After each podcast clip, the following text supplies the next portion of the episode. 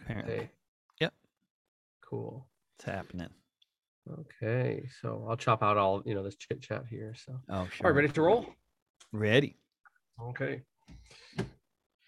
All right. Well, welcome back, David. It's been about uh, 25, 26 months since we spoke, according to the uh, the YouTube upload uh, calendar. There, we spoke in June of 2020 about the rent strike. And for the audience, I'm going to put down all of our previous discussions between you and I, and also with Paula De Angelis on a few uh, folk music uh, shows we've done. What have you been doing in the past uh, two years and change, David?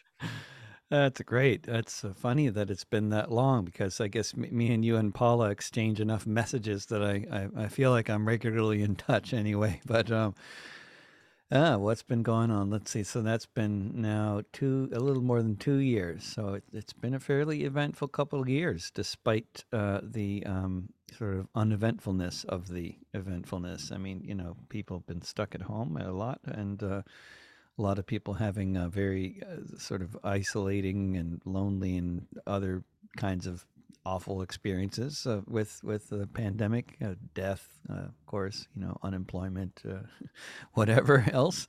Um, for me, it's been uh, a little of that, uh, you know, a, a, little of the sort of unemployment, friends dying, and um, you know, not being able to tour, but also a period of a lot of social unrest that I've been sort of uh, participating in, I suppose you could say, in various forms, and then also um, I would say uh, sort of a lot of a lot of other developments I think have been going on in terms of uh, the the left, uh, as it as it as it may be called, and um, the uh, various forces in the world that want to uh, destroy whatever's left of the left and the fascists and the, the liberals and the capitalists. There- There's been a lot going on, I'd say, basically.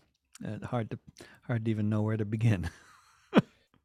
Well, I'm sure we'll get into a whole bunch of uh, of, of those uh, developments as we get along. But maybe uh, you can tell us, David, what uh, projects you've been working on. When we spoke last, you were just getting your steam up for the interview series, and uh, indeed, you were involved in the rent strike. So, what are some um, political and also artistic projects that you've been chipping away at? Yeah, I've been um, I've I've been involved with uh, tenant uh, organizing in in various uh, capacities uh, for many years, and, and including over the past couple years, and, and setting up this uh, initiative, the uh, Portland Emergency Eviction Response Network, uh, which in in effect is just one of many small networks of uh, of uh, people that are uh, interested in or otherwise involved with um, eviction defense or uh, direct action related to uh, evictions. So it, which is around here largely a theoretical idea and a, nascent idea, but which has been applied uh, with great success on occasion, such as uh, at the Red House in Mississippi, uh, the, the Mississippi neighborhood of North Portland, um, where there was an eviction uh, uh, prevented uh, through l- lots of popular participation and um, yeah.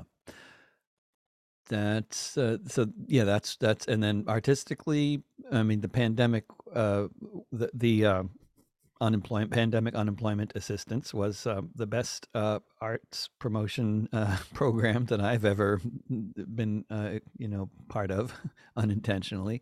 I mean they veritably showered the working class in this country with money if you were uh, especially if you were a member of the working class that is uh, literate, uh, uh, very, very patient, uh, connected to the internet, willing to spend ridiculous amounts of time on hold, and you have several children. I mean, that combination is fantastic. So, for those of us who are persistent enough to wait seven months to get the checks in the mail, after seven months of being on hold every day, and on and, and getting busy, busy signals every day. Finally, you know, getting the checks. I mean, it was amazing. And um, and I recorded four albums, some of it, uh, you know, two of which were quite costly and far beyond the budget that I would ever normally be able to have in the post merch era, in the post 2013 Spotify era.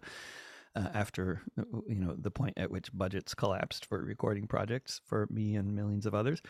But uh, yeah, the pandemic was good for the arts uh, as far as as far as you know being able to record and productivity. Um, it was problematic in terms of actually getting together with other musicians physically, but luckily um, these days that's uh, a problem that can be uh, uh, sort of gotten around in various ways. But and there were still also musicians uh, willing to expose themselves to the recording studios, you know. Although I did have you know the experience of musicians backing out, you know, at the last minute, which never happens. Musicians are usually the most reliable and on time and hardworking of workers you will ever encounter. Although most people don't even realize that musicians are workers, but they are, and they work their asses off, and they're, very reliable, and, and they show up on time, and it's they're nothing like uh, what people imagine, you know, musicians to be like, you know, occasionally, but you know, there there has to be the exception to prove the rule, you know. I've recorded with musicians who got too drunk to function and you know but it's very rare. It's very rare. They're very hardworking bunch but it did happen that uh had a musician uh, cancel on me because their their wife um you know didn't want them to get covid and at the studio you know which was perfectly reasonable reason to uh, you know although you know i thought we had kind of worked that out beforehand that we, we're going to wear masks unless we're singing and you know otherwise hope for the best but you know yeah and how has the uh, in this uh, post uh, post merch world, um, how has the touring um, for for um, for gigs and so forth, how has that rebounded? Has it rebounded? Um, are there any lingering, um, say, economical effects of COVID in terms of audience and so forth, David?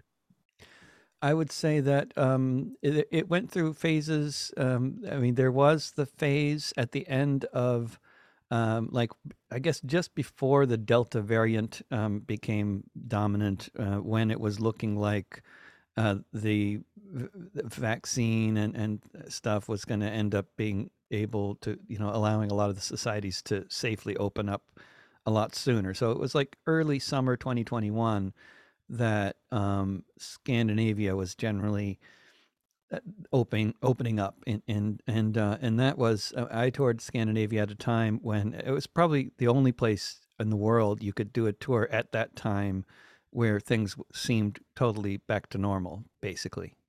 And I did I did tours in Scandinavia just in that little window and, and that that sort of pre Delta or sort of when Delta was taking hold before Omicron but then when Omicron came, that shut everything down again. But now um, we're now just getting to the point, uh, uh, from my experience, where um, booking a tour in Scandinavia, which I'm doing in October, is uh, seeming to be going like it used to go pre 2020 in terms of the response I'm getting. So that I mean that's just early indications are telling me that things are just now getting back to normal to some extent, but definitely not back to normal because um, there's still an element, a significant element of the population that is scared to go, uh, you know, for very understandable reasons, scared to go inside and, and uh, you know, scared of all the maskless uh, people everywhere, and, you know, of which I am one.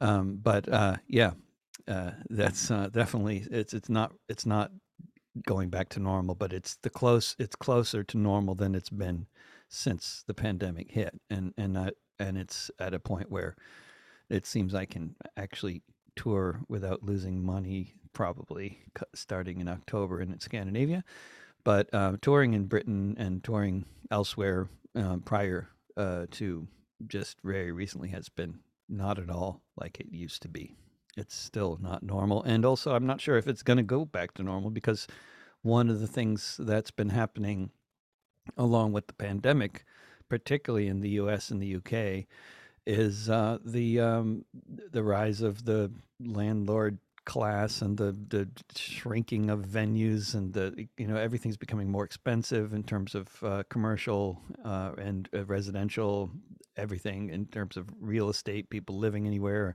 venues. The venues are shrinking. Half the pubs in England have closed in the past 10 years and you know they're not being replaced with other m- music venues. You know they're being replaced with other kinds of places and uh, it's just been terrible for uh, live music. But also in the U.S., uh, that's even more been the case, and particularly since Spotify and, and and uh, you know started their free tier in 2013, and the bottom fell out of merch sales, CD sales for musicians around the world.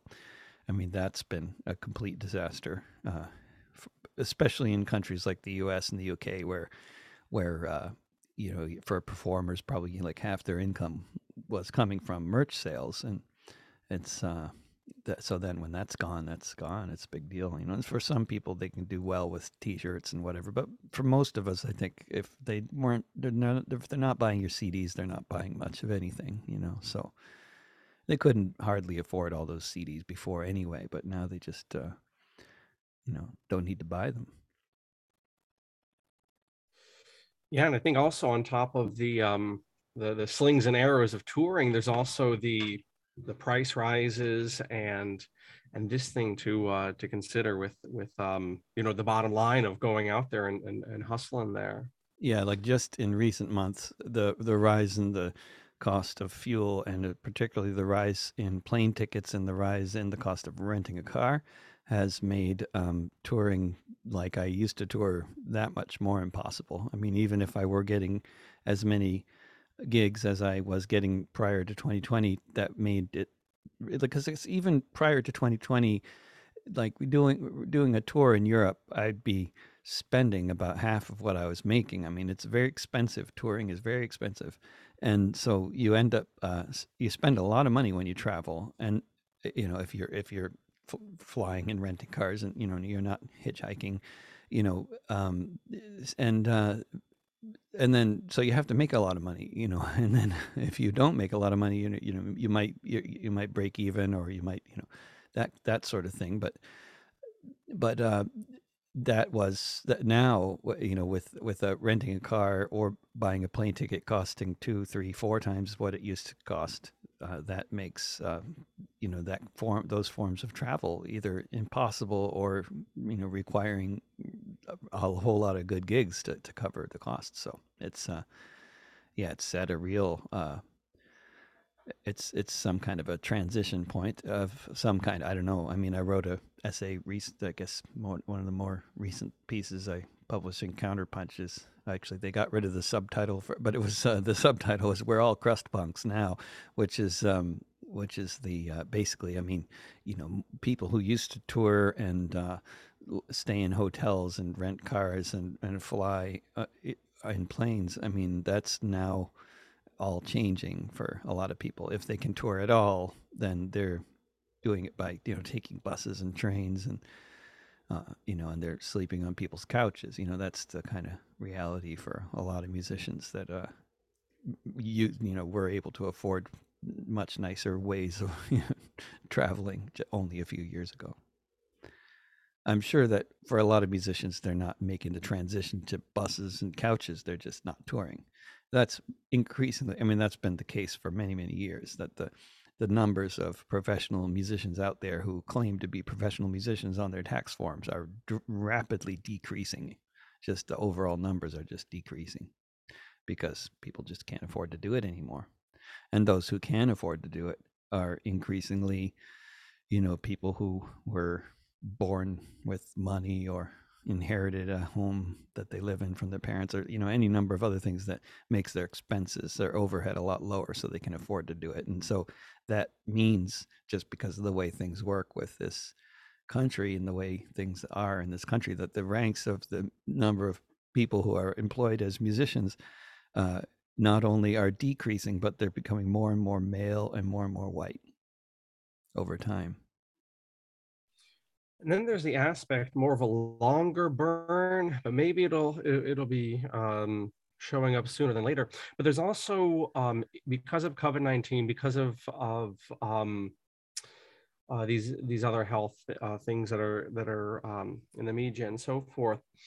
Uh, it seems, and this has been a trend, people have been noticing this for, for decades now, but you know, distinctly people are less inclined to do things like go out. They're less inclined to go out to clubs and so forth. And this again, uh, had been going on. There was a, a book you might recall, uh, Bowling Alone, from maybe 20 years ago, Bowling Alone, that that was all on this very topic. But there's also that aspect too, these social changes that you're intimating. So it's it's a tough road to hoe that you're you're in. Yeah, yeah. I think I think it, it's there are so many other ways for people to to uh, entertain themselves than from going out, you know, than going out it to hear a live uh, performer. So that's that's certainly, uh, yeah, for anybody involved with that kind of work, live performance, uh, that is certainly uh, the case. Although I think there's always, um, maybe not always, but there, there so far there's always a certain significant subset of people that are always into the live experience. And I think that also makes sense that this isn't going to just uh, go away, at least in the foreseeable future, because uh, just of the basic reality that we have bodies, we are physical people, and, and we want to be together with other people in physical spaces. It's, and so far, um, virtual reality has not even nearly gotten to the point where it uh, has replaced such desires for a significant number of people. It may, perhaps it's, it's worked for some of us. It certainly has never worked for me or for a lot of other people. You know, people want to get out, and the pandemic has has definitely illustrated that that people want each other's company, or at least a significant number of people do want that. But but in terms of the sort of uh, if if you lose half your audience because half your audience is uh, generally more inclined to stay home and watch a movie or or you know look at their phones or you know whatever they're doing other than going out know that that's a lot of people to lose you know and, and if you were only getting 20 people coming to your shows and that was uh you know enough but barely enough then the difference between getting 20 people coming to your show in Toledo and getting 10 people coming to your show in Toledo will make the difference between making a living and not making a living for a lot of people Indeed, indeed.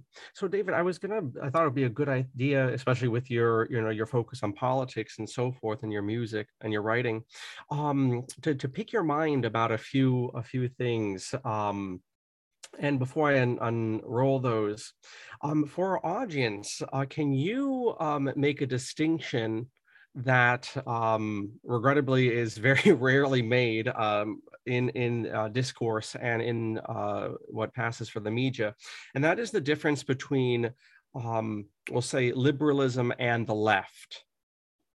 Oh, or, sure. I mean, often used interchangeably. Um, can you define, uh, coming, f- I think, from an anarchist position and so forth, if that's correct, um, the difference between the left and the liberals? Sure. I mean, and and of course, these kinds of distinctions are uh, it will vary a lot depending on who's talking. So that means they they're they're a lot less useful perhaps these terms than than they would be otherwise because people are constantly using different terms uh, you know and understanding them differently but certainly in the mainstream discourse uh, like on you know somewhere like CNN you know they'll talk about uh, left left and right in relation to um, the, the Democrats and the Republicans and um, you know so but then from a uh, where where the left what they mean by left is is uh, is a uh, term that is contained within the Democratic Party and the Democratic Party may have uh, you know the more left elements like AOC and Sanders and the more uh, you know cons- you know more moderate as they call it there's no such thing as a conservative Democrat in their in their worldview but the more moderate Democrats which is like the the ones who own the coal industry of West Virginia, like Manchin.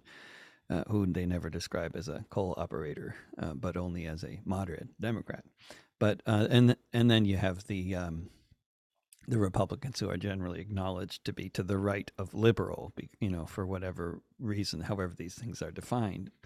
Um, but when uh, people on the who consider themselves on the left uh, use the term left and liberal, then they're differentiating um, the, sort of a corporate democratic um, politics um, from authentic uh, what they would what we perhaps to use uh, if, if I include myself in this group um, would uh, would talk about as an anti-capitalist, anti-imperialist politics, and if, if uh, basically, I think, very loosely defined um, for for the left of liberal left, uh, which the left, which is left of the liberals would consider to be the left, uh, as opposed to liberals which are not on the left. Uh, the authentic left, as we might dangerously use the term, would include people that are opposed to the excesses of both capitalism and empire, and and I think you know that's that's in my view, or traditionally perhaps, if that weird term can be used, again a very problematic term.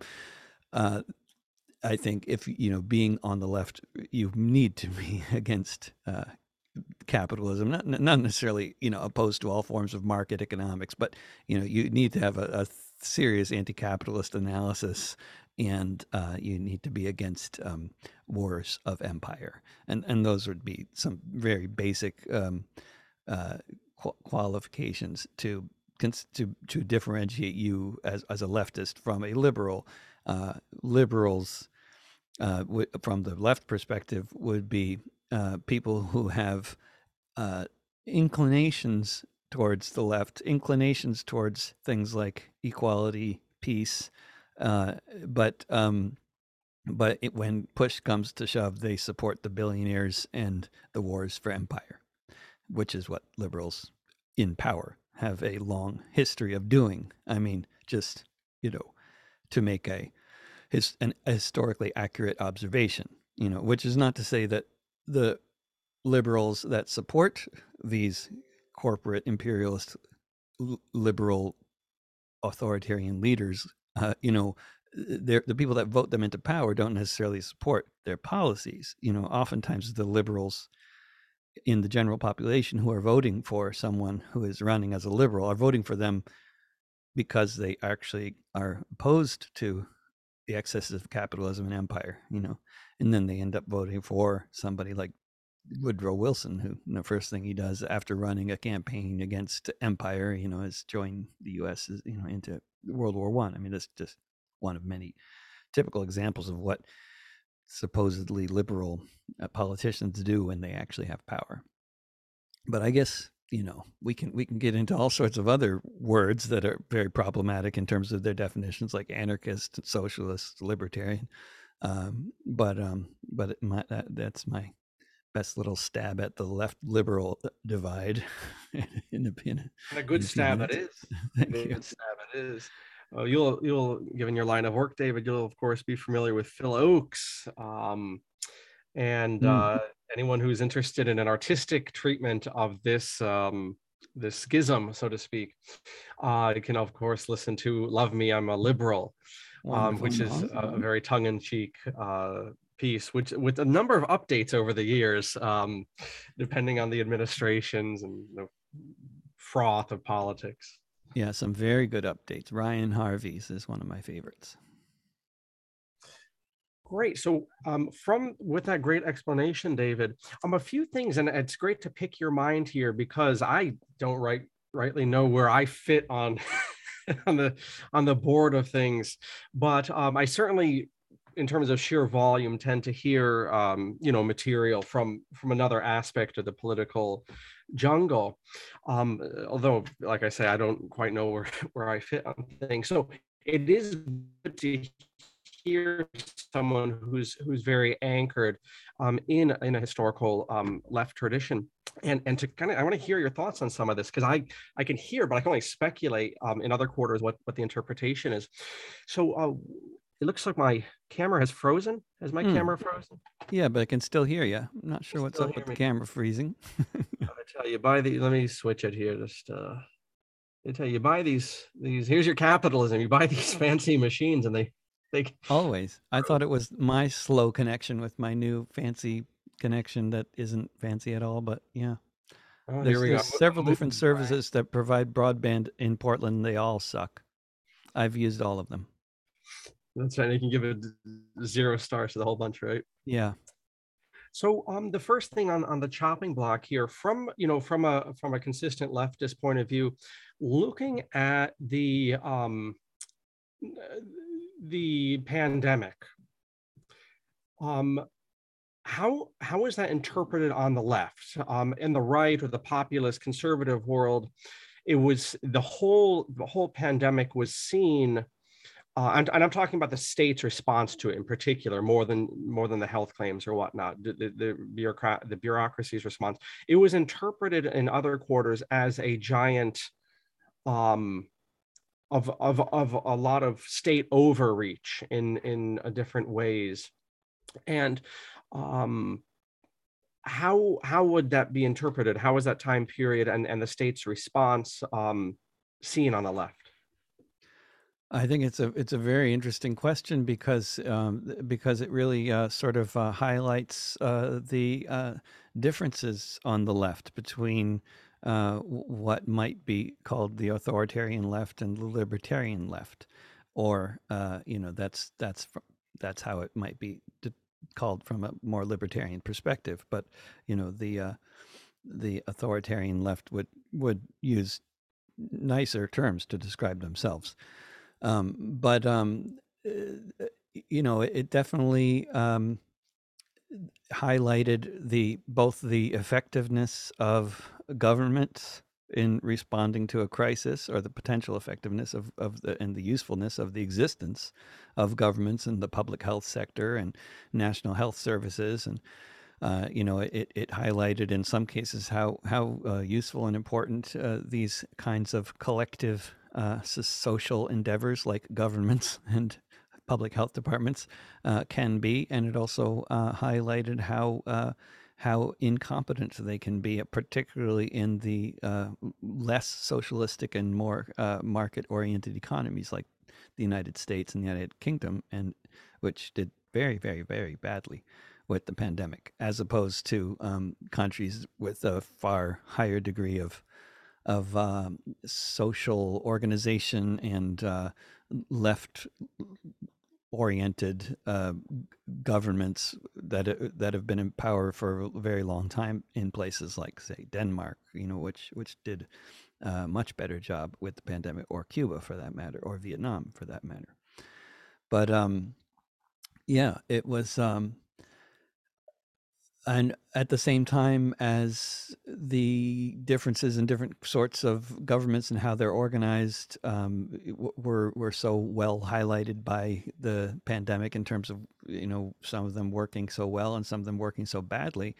Uh, then um, it also highlighted the effectiveness or ineffectiveness of authoritarian responses to crises as well and also the the backlash of authoritarian responses to crises, which has been absolutely uh, tremendous and uh, hugely problematic.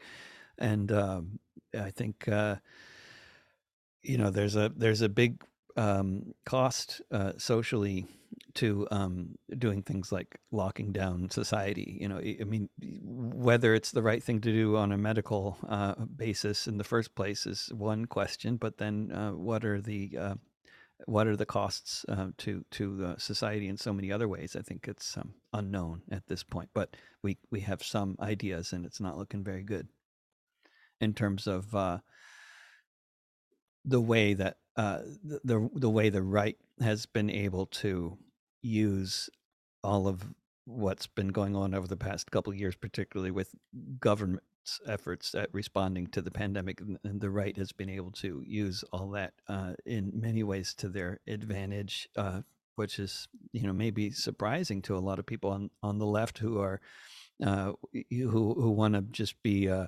looking at the bright side of of how um, public health sectors um, can respond to crises and and uh, and in many cases uh, probably save a lot of lives compared to what would have happened without any of these measures happen you know taking place uh, for sure. But um, uh, you know, this isn't how the right wingers are, are looking at, or their their you know their base of support are looking at the whole thing, and and it's also not how a lot of other folks are looking at it. You don't have to be. It's not necessarily a right left thing. I mean, it's. Uh, uh, there's a lot of people who who might identify with either right or left thinking in, in when it comes to uh, things like capitalism and empire, um, and even various aspects of identity, uh, you know, politics, who don't necessarily ha- uh, have the same kind of view when it comes to government um, overreach or, or, or what can be seen as uh, authoritarian responses to a crisis. You know, there's a lot of people in the world who are much more sympathetic with the Swedish uh, method of dealing with the pandemic than they are with the Chinese method. You know, uh, there's it's not it's not just the right wingers who who think Sweden did a better job than China, despite the death toll. You know, the, I mean, and it's not like universally th- that left wingers think that either, but I think it's it's very it's very divided, and and I think you would find for certainly more anarchists are are uh, on the Swedish side of the equation than the Chinese side, uh, as far as uh, how to deal with pandemics. Um, you know, which is not to say that that's even a universal thing, but but the uh, uh, the notion of people having uh, human rights uh, that shouldn't just be um, ignored in favor of uh, preventing a uh, virus from spreading, you know, through the most what might seem like the most effective means. I mean, it's um, Sweden's death toll wasn't necessarily that much lower than some of the other countries that took far more draconian measures. Although, of course, it was uh, they had far higher death toll than somewhere like China, but uh, not necessarily a far higher death toll than somewhere like Italy or the United Kingdom, which also took a lot of draconian measures that Sweden never took. You know, so it's um, it's it's it's very complex in all sorts of ways, and and the pandemic um, highlighted so many of these kinds of complexities and and you know differences in trying to in in analyzing society and and the, and how you deal with crises and and what are the consequences of different ways of dealing with crises. It's all been very much uh, living room conversation i think for for a lot of people in in ways that it, that normally sort of machiavellian politics are more something that you only only some people think about perhaps but i think a lot of people have been forced to think about this stuff that might not normally. And using that great expression david uh, machiavellian politics that's a good way to introduce um, this uh, well to see if this uh, if this concept exists um, on the left because and then i want to probe um, a little bit more about about the pandemic. Um, in your reading and your discussions is there um, on, on elements of what's called the dissident right um, which tends to be more philosophically consistent than the froth of um, of you know just uh, some of these commenters online there's this concept called the cathedral. Um, and it's it's uh, was written by um, author by the name of Curtis Yarvin. And he sees this in society as this type of confederacy between civil power, the media, and academia, this type of blob, this Borg of power in society. And so uh, it adds a third dimension to the left, the right, um, separate than either of those, the liberals, conservatives. But there's this this Borg of power that will shift every couple of generations and I'm impressed um, over just thinking the past couple of decades, you know, go back 20 years, you had this type of neoconservative war um, vampire clique. And the response to that was um, something you're familiar with Occupy Wall Street.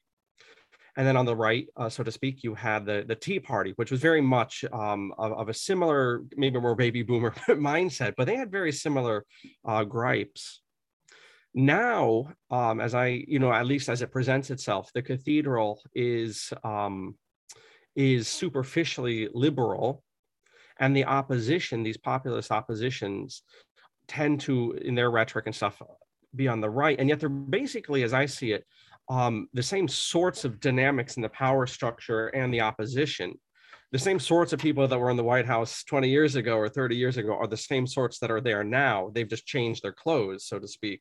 Yeah. The same sorts of people that were Occupy are at MAGA rallies now. Yeah. Um, or yellow vests or whatever.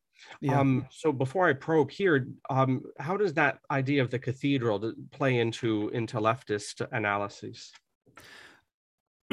I'm not familiar with the right winger you're talking about or the cathedral concept, but I'm very familiar with um, the the rest of what you're talking about. Um, I mean, I think well, basically, I would I would when we're when we're talking about this these kinds of questions with left and right, um, then uh, you know, first of all, I wouldn't want to be the person um, explaining the left position because I have no idea what it is.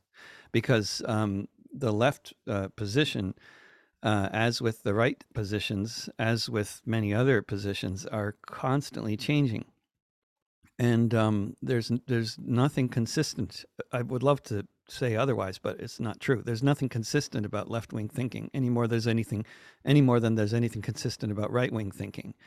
Um, you know, the, the, contemporary left in the United States. Um, I'm not sure what it is, but um, you know, I, I don't I don't know if if uh, identitarianism is a left wing phenomenon or a right wing phenomenon. I don't think it's either necessarily. It's just a um, it's a phenomenon that is uh, disconnected from uh, economics or uh, or or any kind of uh, class analysis, uh, and and fundamental to traditional like left wing thinking, like from the 1840s to you know prior to the 1840s but since the since the term has existed since the left right term has existed which as far as i know is it goes back to the 1840s i don't know how much further it goes uh, but in any case like certainly since the industrial revolution since we've been talking about class and left and right and you know this kind of stuff to be a left winger has been uh, you it, it means to be to be very critical of capitalism and also to understand that the working class is your main interest and the owning class are going to be using the are going to be using their powers at every given opportunity to divide and conquer the working class. So that's why they have wars of empire, and that's why uh, traditionally the left has always opposed wars of empire because we have always seen that this is a tool of of the empire to divide and conquer the the working class, just as racism and sexism and many other isms, uh, in, you know, na- nationalism, uh, xenophobia uh, have been traditionally used very effectively by the ruling class to keep the working class divided. And so we have traditionally seen um, the use of xenophobia and racism uh, to divide and conquer the the working class as as a you know as problems to be overcome uh, largely because of understanding the obvious good uh, in a united working class. Because when you look at the way society is divided and who owns everything which is namely the rich in this country and so much most of the rest of the world you know then it's obvious that when you live in a i mean especially was obvious in in the more agricultural periods that of course you know who owns the land that, that's who has everything. I mean the land is everything. The land was everything. And uh, so you know whether you had land to farm was everything. And so that was a very simple thing. It wasn't about uh, overcoming internal biases and it wasn't about uh, y- you know um, any of this identitarian nonsense. It was about who owned what and and who owns what and and who deserves to own what you know and uh, how everything is distributed. That's what it's all about. That's that's what the whole left right divide and that's what the class war and that's what the divide between those who own and those who starve. That's uh, that's what it was all about for centuries. And now it's uh, now uh, you know it's very it's much more complicated and, and it's been more complicated for a long time it's been the case uh, ever since there have been fascists. It's been the case that these fascists, you know, that fascists, fascist, fascism is a political phenomenon that grew out of. It was a response to socialism, right? It wouldn't exist otherwise. National socialism is a, or wants to be seen as a form of socialism, but it's of course it's not. It's it's just a um, another way that the ruling class has found it found it to be very effective to divide the working class by adopting all kinds of uh, socialist ideals which are hugely popular and have been very you know popular ever since uh, Karl Marx uh, was you know wrote anything you know and before Karl Marx as well. But um, you know they th- now um, you got um, more and more of the of what had been the um, clearly pro-capitalist and pro-empire Republican Party uh, being increasingly swayed by National Socialist kind of rhetoric, which is you know as represented very eloquently in every sense of the word by Donald Trump, um, who is a national socialist in the traditional sense of the word. Um, the, you know, in, in that he's you know full of all these contradictions. He's not really any kind of a socialist. None of the national socialists are socialists, and Trump is consistently not socialist in that sense too. You know, but he uses the rhetoric of national socialism uh, unmistakably, without veiling it. You know, you don't need to. I mean, of course, hardly anybody's read Hitler, so you know. people don't realize that he's just quoting Mein Kampf half the time, you know, or you know, variations, paraphrasing Mein Kampf. But um, yeah, I mean, this is now um, a, a big mainstream part of the Republican Party. Is this this is a this is national socialist kind of strain, and um, sort of authoritarian, um, uh, identitarian politics that are completely removed from any kind of class analysis is now becoming the dominant um, political uh, whatever philosophy or whatever you could call it um, coming out of the Democratic Party. It's it's um, it's completely bankrupt um, as a you know sort of a, a, tool of united the uniting the working class anymore. It makes no serious pretense about that. It's just all about um, you know some some kind of vague ideas of overcoming all kinds of various forms of discrimination as if we're going to solve the housing crisis by you know by housing little groups of discriminated against people here and there and then some, some somehow magically that's going to solve the problem. I mean it's just like Wizard of Oz kind of thinking. I mean, it just makes no sense whatsoever to anybody with a brain. If you actually look at the economics of the situation, we're not talking about a few marginalized people that need to be unmarginalized so that we can uh, have, um, you know, housing the, of the working class in this country. We're talking about a, a massive, massive problem that is far beyond any of those tokenistic solutions. It's far beyond anything that any municipality can possibly even dream of solving.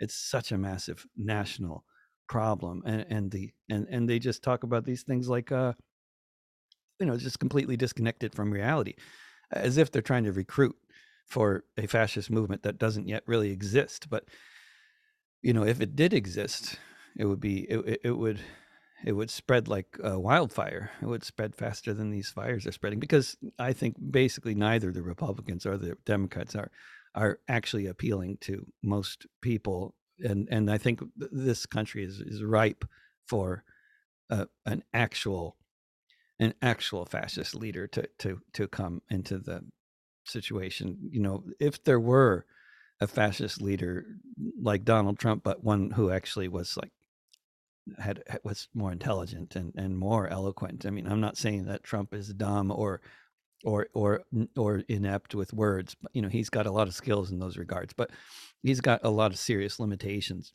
He's a, he's a he's a he's a really unreconstructed narcissist. I mean, he's got he's got serious problems, you know, and and I think that you know they could the the rule the, they need a, a better um, fascist leader if they if they you know if they want to uh, take advantage of the Tinder box that has been created by the Democratic Party's complete lack of leadership over the past 50 years. That's a great expression, unreconstructed narcissist. you have to remember that one there. And you know, it's interesting. We speak of these, these, um, you know, the, the, the uselessness sometimes of these designations. I'm preparing a uh, presentation on um, English language folk music from the Napoleonic Wars. And mm what's very interesting is on a lot of fronts, the the English working class uh, that was backing Napoleon had elements. Um, Napoleon, you know, representing maybe a kind of a refined uh, French Revolution, had a, a number of elements to him that were very much opposed to the English working class, and yet they saw in him um, a hero because of his his opposition to certain banking uh, things and all sorts of things. But it is interesting, and and our um, our our um, curious political contradictions in the factions is nothing new. No, no, right. Um, having set up, David, this idea of the cathedral, this power borg, or or whatnot, um, and if you want to run with it or or, or tear it down, I'm um, getting back to the the pandemic response on you know my little I don't know I don't I don't uh, put my address there, so to speak, by as I've said before, but I'm certainly aware of the of that discourse. Um, there was a, a, um, an interpretation of the rea- the response to COVID that saw it only superficially as a health response, but actually it was a, a power grab and also a financial grab. And it seems that a lot of people made a lot of money um, off of off of um, these disruptions. I, I forget how many billionaires were made in the pandemic. And you mentioned the ownership of land. Um, in the in this disruption uh, economically. Um, two other things in this analysis was this idea of um, of the UBI or the universal basic income being basically floated and, and popularized. And then also, um, is it BlackRock? I forget the, the uh, mm-hmm. real estate company, but they are vac in this country, America here, that we're, we're on top of. They're just vacuuming up properties left and right, creating a, basically a feudal society where we're all just renters. So um, I think very inaccurately, the populist sorts who tend tend to the right, they very inaccurately looked at the cathedral, uh, if in fact it exists. They looked at the power borg. They saw that it was superficially left wing. Uh, because Dunkin' Donuts has whatever you know rainbow flags in June on their on their merch, mm-hmm. so therefore all the power they must all be leftists. Um, but anyway how does how does that um the idea of the power grab underneath the the pandemic how has that been um analyzed if at all uh, um on the left? Or in your neck of the woods or however you would like to you know phrase it. I mean i think um i think it's becoming more and more clear to a lot of people um you know whether they'd be defined as on the left or the right and again i'm not sure what the left or the right is these days so i don't know where i am on that. You know i i i uh, you know i call myself a libertarian socialist and and i don't i don't generally use the term left to describe myself because it's too vague but libertarian socialist being a combination of two words is uh, you know you could put two words together and and you you then you're getting somewhere in terms of creating a definition right? Um, any by themselves none of these words are enough to give anybody any idea of what we're talking about. Right left anarchist socialist libertarian none of them are, are are words that make any sense to me anymore or if they ever did um, you know, because uh, you you have to differentiate between, like, for example, the authoritarian left and the socialist left, or the uh, you know the the, uh, the libertarian left and the authoritarian left, or the or the um, or, or the uh, neoconservative right and the populist uh, sort of uh, national socialist right, you know, um, however we define these terms, but you know, they are just, uh, you know, then we get at uh, some, we get some idea of who we're talking about. You know, are we talking about Rand Paul, or are we talking about George Bush or Donald Trump? They they all represent very different, um, you know, understandings of of what we might call the right. But um, but I, eh, you know, one thing that's clear, I think, to to people from any political persuasion, if they are actually paying any attention to reality, is that uh, these the big tech, uh, big tech has just made so much money and out of uh, the pandemic, and uh, and they've been doing this for decades. And um, I think more and more people are understanding that this is the, the new um, ruling class, um, that these are not, uh, you know, smart little boy geniuses or whatever that are out to make the world a better place. They are uh, capitalists, just like capitalists have always been. They are out to take advantage of a disruptive situation of uh, technological change in order to uh, and and of uh, you know owning uh, the government of their law power as lobbyists of uh, Supreme Court decisions, all sorts of things that they are able to take advantage of to uh, turn the, the new reality um, to their great advantage. And, um, you know, just as they were able to sort of weaponize the Homestead Act and turn that into a, uh, a, a, great uh, advantage for um, uh, for the ruling class uh, and make them, which made them richer than they ever had been before. I mean, it's it's worth maybe mentioning that, you know, the Homestead Act uh, of nineteen of eighteen sixty two was, um, according to some analyses of history, a direct um, response to the farmers' rebellions that had preceded it in, in upstate New York um, just prior to that period in the 1840s. And it, there was uh, the the sort of expansion, westward expansion of the United States was going on, and uh, you know the colonial settler colonial project was in full, you know, full bloom, whatever you want to call it. Uh, wars going on with Mexico, you know, the the expansion of the country was was was happening, uh, and um, and and of course in the modern sort of uh, left perspective, uh, you know, we we look at the, mostly the negative aspects of that, uh, such as uh, the fact that this was, you know, the Homestead Act pretty much exclusively benefited white settlers and not, you know, other settlers, you know, uh, who often weren't even own, allowed to own land in places like Oregon, you know. so, of course, it was a racist act. It was a racist society, et cetera, et cetera. But it, it, but when we understand also that it was um, an effort to um, avoid ex- the expansion of what was a feudal, economically feudal reality on the East Coast, and, and avoid expanding that uh, to the rest of the country, but to have a different model involving land grants for universities and uh, and land grants for uh, white male settlers who um, who who could then get land for free uh, and farm it rather than um, you know buying it or renting it from feudal landlords. Um, but then, of course, as we know, what happened next was the robber barons uh, and the rich, uh, you know, as as they were called back then, uh, you know, got it, you know, started buying up all the land that people couldn't manage to make money on farming or whatever whatever was going on with different people take advantage of, of their people being out of luck or alcoholic or any, any number of other situations, buying and buying and buying all this land that all these people have gotten for free. And pretty much before you know it, you know, you, you got feudalism again, you know, basically with the, with the, with the rich owning so much uh, of the country, you know, despite the Homestead Act.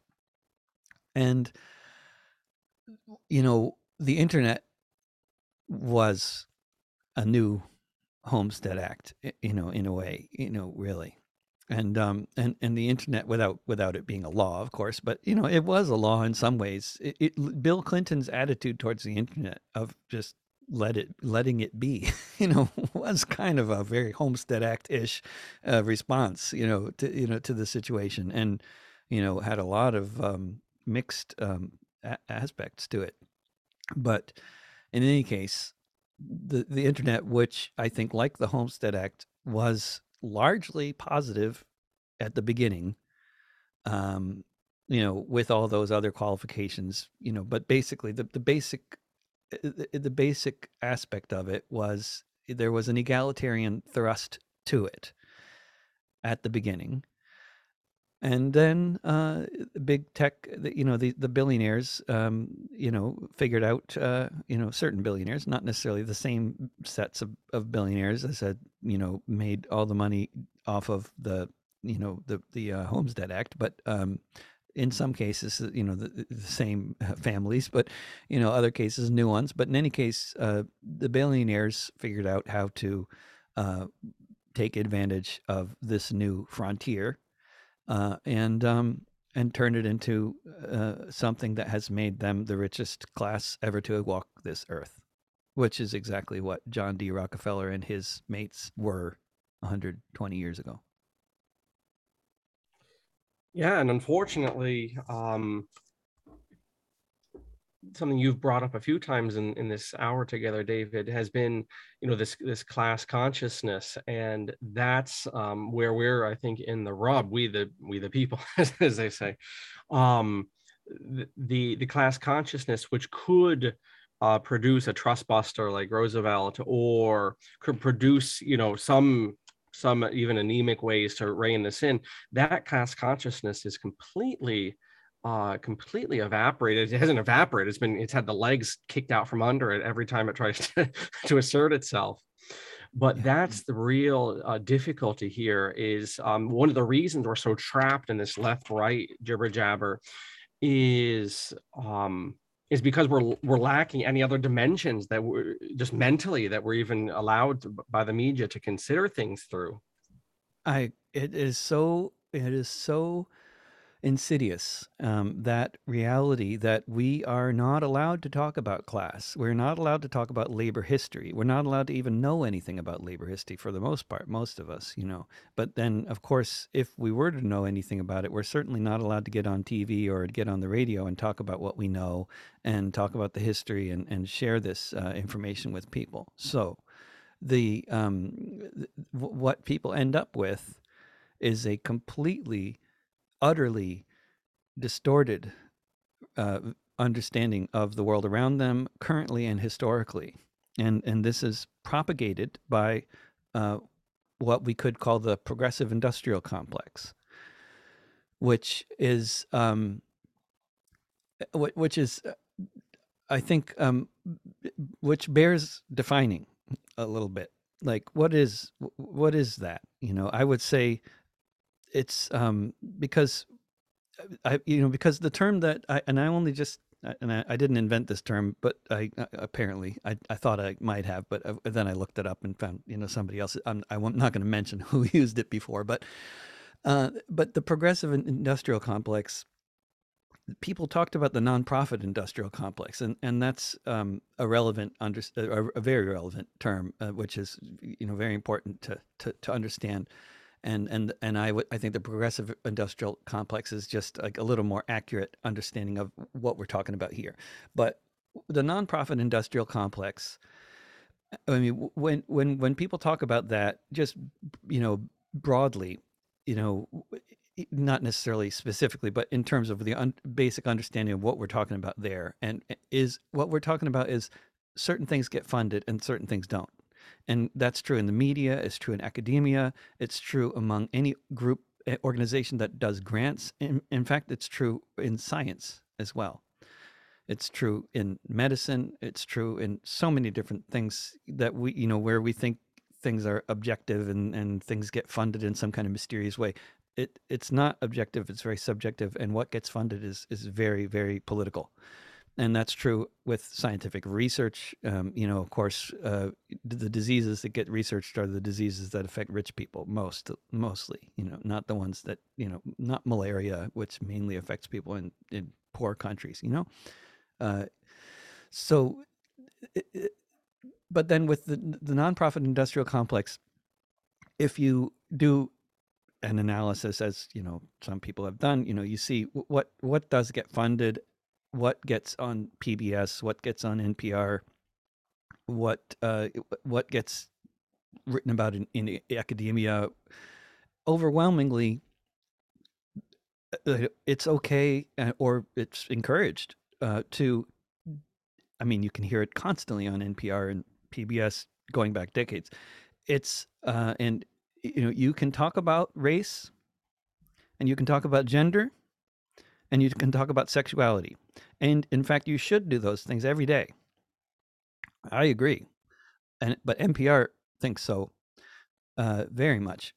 But where me and NPR differ is is you should also be able to talk about class, which plays into race and gender so intimately and sexuality that it's it, it, the only way you can disentangle class from those things is basically by being a corporation that's not funding the right stuff because you know you're telling your that what the what the nonprofit industrial complex is essentially telling their journalists their academics all the people applying for grants all the people looking for funding the artists, you know, what they're telling them, and and you know, for people who apply for grants, eh, this is something everybody knows already, you know, eh, but what they're telling them is you have to focus your attention and your research and your music and your documentaries and your movies and whatever you were trying to do. If you're trying to get funding, it better be about race, gender, or sexuality, or else you're not going to get the funding. So, what does that end up meaning? You know, it means that we all get to hear about uh, some of the most. It, it, it means we, we just get a, a extremely distorted idea of, of reality. And, and just to take 1921 as one example of, uh, because it was just the 100th anniversary of 1921, right? Last year. And so we were hearing about certain events that happened in 1921. And I think it would be fair to say that a majority of people in the United States are now aware of uh, the existence of a place in Tulsa, Oklahoma called Black Wall Street. They're aware of that there was a racist pogrom uh, directed at the people of that neighborhood, the Greenwood neighborhood of Tulsa, Oklahoma in 1921 that resulted in hundreds of people being killed, thousands displaced, a whole neighborhood being r- ransacked and burned to the ground. And everybody should know about that. Of course, they should also know about the historical context in which that happened, which which which is much more complex, which requires more education. I mean, it'd be nice if everybody knew that too. But I, I don't want to get you know too uh, aspirational here about what everybody should know, but certainly they should know about the Greenwood pogrom of 1921. But they should also know that just two months after that, a uh, few hundred miles to the east of Oklahoma in the state of West Virginia, there was a multi multiracial armed uprising. Thirteen thousand white and two thousand black miners who fought for three days and nights under the banner of their union to uh, try to free other union miners from uh, a, a, jail in which they were being held in, indefinitely in the town of Mingo, West Virginia. And um, you know, and this was the first use of the Air Force uh, to drop bombs on people within the bounds of the United States. Tulsa was also uh, one of the first uses of planes to drop explosives on people. It was not the Air Force in that particular case. In West Virginia, it was the actual Air Force. So that's worth worth noting, worth noting for a lot of reasons. Biggest armed uprising in the history of the United States, biggest multiracial armed uprising in the history of the United States, first use of the Air Force to drop bombs on people in the United States there's a lot of things about the Battle of Blair Mountain and the coal mine wars in 1920 21 in West Virginia generally that are very, very worth knowing about. But you'll hear, you'll have heard hardly anything about uh, the Battle of Blair Mountain. It was mentioned a couple times, but it's it's nothing like the scale of uh, Greenwood, the Greenwood pogrom.